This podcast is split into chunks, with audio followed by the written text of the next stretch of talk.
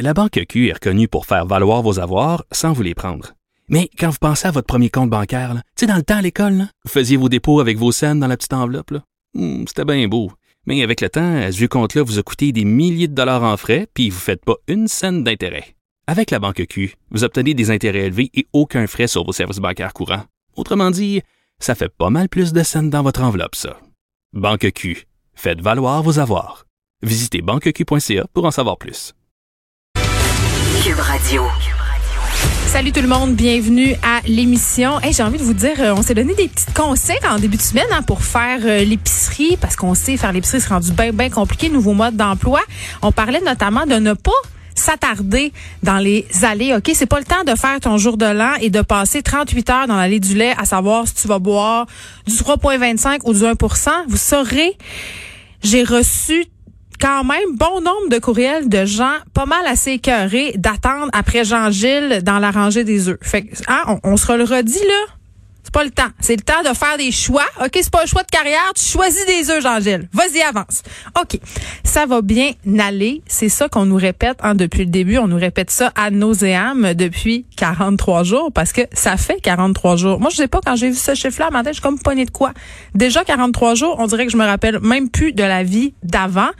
Mais au début, j'aimais ça me faire dire que ça allait bien aller. J'aimais ça l'arc-en-ciel puis tout. Je voulais même me commander un chandail d'arc-en-ciel, toi chose. C'est là où j'étais.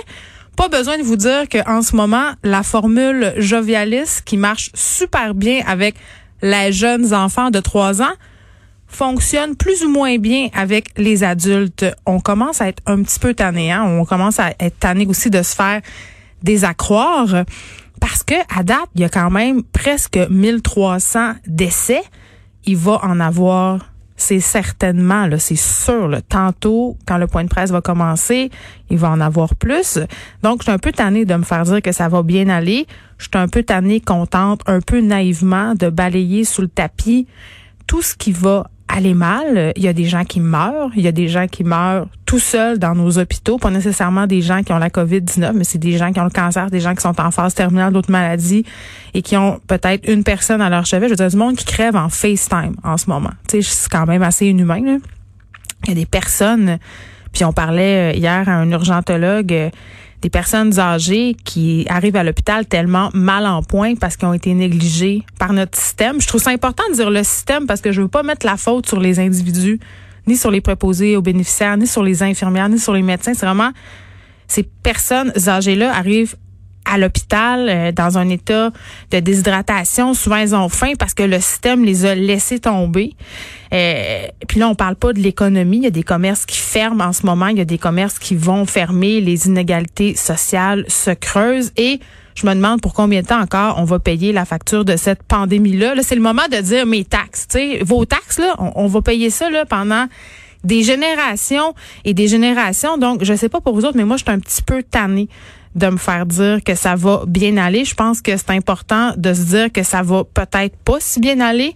Il faut pas euh, se le cacher. Il faut, comme euh, on dirait, euh, l'accepter. C'est normal de trouver ça long. C'est normal d'avoir peur. C'est normal d'être plein d'incertitudes c'est normal aussi d'anticiper le futur parce que c'est la première fois qu'on vit ça. On sait pas qu'est-ce qui va se passer.